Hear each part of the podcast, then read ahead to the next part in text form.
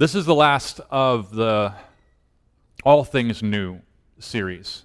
And uh, we'll be transitioning into uh, a couple of different messages and then kicking off on September 15th at a thing we're just calling Back to Church Sunday. September 15th, we'll kick off the series that I'm doing called Heaven and Hell.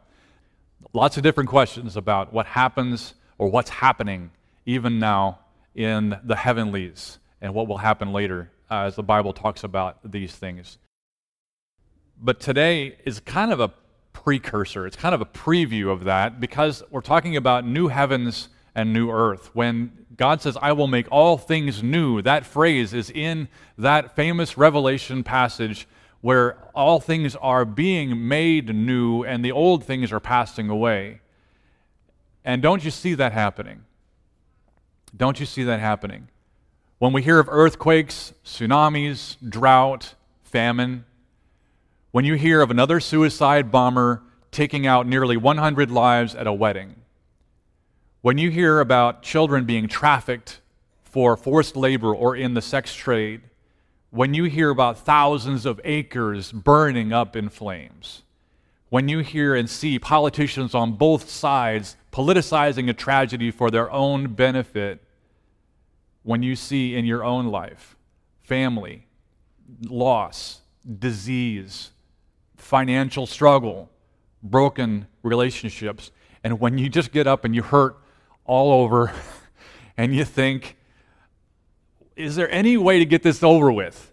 You learn, you, you yearn for something more, something else, someplace else, anywhere but here. And there's that hope that the Christian has that someday, somewhere, things will be better. And you, re- and you sometimes, depending on your upbringing, it's one of those where you, you hear that song in your head This world is not my home.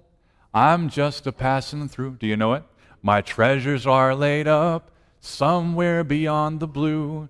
The angels beckon me from heaven's open door, and I can't feel at home in this world anymore. Won't God take us away and give us a home far away from here in a place called heaven? Well, yes and no. Let me explain. When we think of heaven, immediately in your mind, there's probably images flashing through, and we can thank our popular culture, we can thank art, medieval art especially, giving us pictures of clouds and blue sky and gold and, and winged creatures flying around with halos and big gates with somebody standing at a little podium beside it. You know, that's in the Bible, right? Is there a place in your imagination for this planet in the hereafter, in this creation? There needs to be, because that's what the Bible talks about. It's not just new heaven, it's new earth. Everything isn't harps and clouds and endless singing. some of you are like, I hope there's more than just singing in heaven. Because secretly, I think some Christians are like, I think it's better than hell, but it sounds boring to me. Okay? And there's this secret shame I think that some Christians carry. I don't have an imagination for anything more, but there's got to be something better than flames. Okay, so I'll go there. What does the Bible have to say about new heaven and earth? A lot. The trouble is, the information about these things are one, scattered throughout the Bible and not in a central location where we can just look up chapter and verse about all this stuff about what it looks like. And the parts that do talk about it are it's just full of really confusing imagery and poetry and unclear chronology. Wouldn't you like to know from point A to point B what's going to happen? The Bible doesn't give us that. Please understand this message and the series that I'm getting into probably will cause more questions than answers.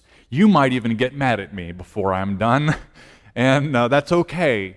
Uh, like I said before, we invite question. Every question just invites a handful of more questions. But we will try to dig in to see what the Scripture says about these realities, these eternal realities of heaven and earth. When a seven year old says, I want to be a cowboy when I grow up, well, if that kid doesn't know anything about being a cowboy, even if he does, even if he is living on a ranch at that time, he probably sees what it's like to be a cowboy. But imagine a kid in the inner city says, I want to be a cowboy and own a ranch when I grow up. You can, as an adult, sit that kid down and tell him all about what that takes. You might even take him to a ranch and show him what it takes to do all of the things that a rancher does and all the finances and all the equipment and all the details, but that seven year old's not going to get it. Try and sit anybody down that's been raised in the Amazon jungle or the Sahara Desert and talk to them about snow.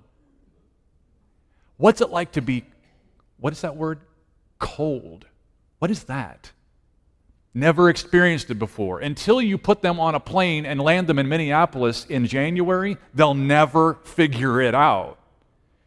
I think it's the same way. When the prophets and the poets in the Bible talk about these realities, they're bending the limits of human communication and language to just even scratch the surface about what these things really are and what they look like and, and when and how. It's so difficult for us to try and comprehend what they're saying. Listen to just some of these passages. In the beginning, you laid the foundations of the earth, and the heavens are the work of your hands. They will perish, but you remain. They will all wear out like a garment. Like clothing, you will change them, and they will be discarded, but you remain the same, and your years will never end. Here's another Look, I am creating new heavens and a new earth, and no one will even think about the old ones anymore. And as surely as my new heavens and earth will remain, so will you always be my people with a name that will never disappear, says the Lord. Here's another The heavens above will melt away and disappear like a rolled up scroll the stars will fall from the sky like withered leaves from a grapevine or shriveled figs from a fig tree. And here's another the wolf will live with the lamb, the leopard will lie down with the goat, the calf, and the lion and the yearling together, and a little child will lead them. A cow will feed with the bear, their young will lie down together, and the lion will eat straw like the ox. The infant will play near the cobra's den, and the young child will put his hand into the viper's nest, and they will neither harm nor destroy on all my holy mountain. The earth will be filled with the knowledge of the Lord as the waters cover the sea. And lastly, this is what the Lord of heaven's armies says. In just a little while, I will again shake the heavens and the earth, the oceans and the dry land. I will shake all the nations. Every single one of those passages is from the Old Testament. The Old Testament prophets seeing what is to come. Not just the suffering servant and the Messiah who will redeem all of Israel, but the n- next reality the heavens and the earth and what will become the renewed version of Eden that was lost. When it comes to the revelation, John draws deeply from the Old Testament scriptures. He has a lot to draw from. In fact, Revelation is full of references and allusions to hundreds of Old Testament passages, but to my knowledge, not one single quote. So, all throughout Scripture, men and women of faith have longed for the day when the power of sin would be defeated, where God would reign supreme and unchallenged, and over and over again, the, the, the prophets and apostles looked for a day when God would punish evil men. They called for a God of justice to act decisively, to clean house, to, to rid God's good world of people who were bent on rebellion, oppression of the innocent, and violence. There's no room in the new creation for those who do not acknowledge and love and serve the Creator. So, how does this transition happen? How do we go from an old, worn out planet that groans for its own renewal, as Romans 8 says, to a new heaven and a new earth. Well, Peter gives us a little preview of this. 2 Peter chapter 3. A lot of times when I'm, re- when I'm referencing um, my notes here, I'm reading from the New Living Translation, but I'll have the NIV um, in front of me. But 2 Peter chapter 3,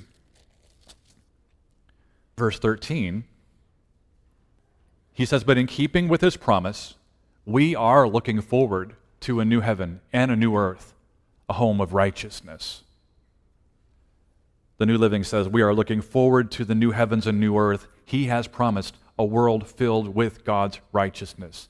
But the process of making new heaven and earth apparently involves lots of fire and lots of shaking. This we have here in this passage, starting with verse 10. The day of the Lord, and if you want to look at the day of the Lord, you can find the day of the Lord all throughout the Old Testament prophets. But the day of the Lord will come as unexpectedly as a thief. Jesus talked about this too. The heavens will pass away with a terrible roar. The very elements themselves will disappear in fire, and earth and everything on it will be found to deserve judgment. Revelation 20, verse 11 says, I saw a great white throne, and him who was seated on it and what happens to the earth and the heavens? They fled from his presence. They disappeared. They were gone. And there was no place for them. And here comes a very familiar passage Revelation 21, verse 1. Then I saw a new heaven and a new earth. For the old heaven and the old earth had disappeared, and the sea was also gone. Then I saw the holy city the New Jerusalem, coming down from God out of heaven like a bride beautifully dressed for her husband. I heard a loud shout from the throne saying, Look, God's home is now among his people. He will live with them, and they will be his people.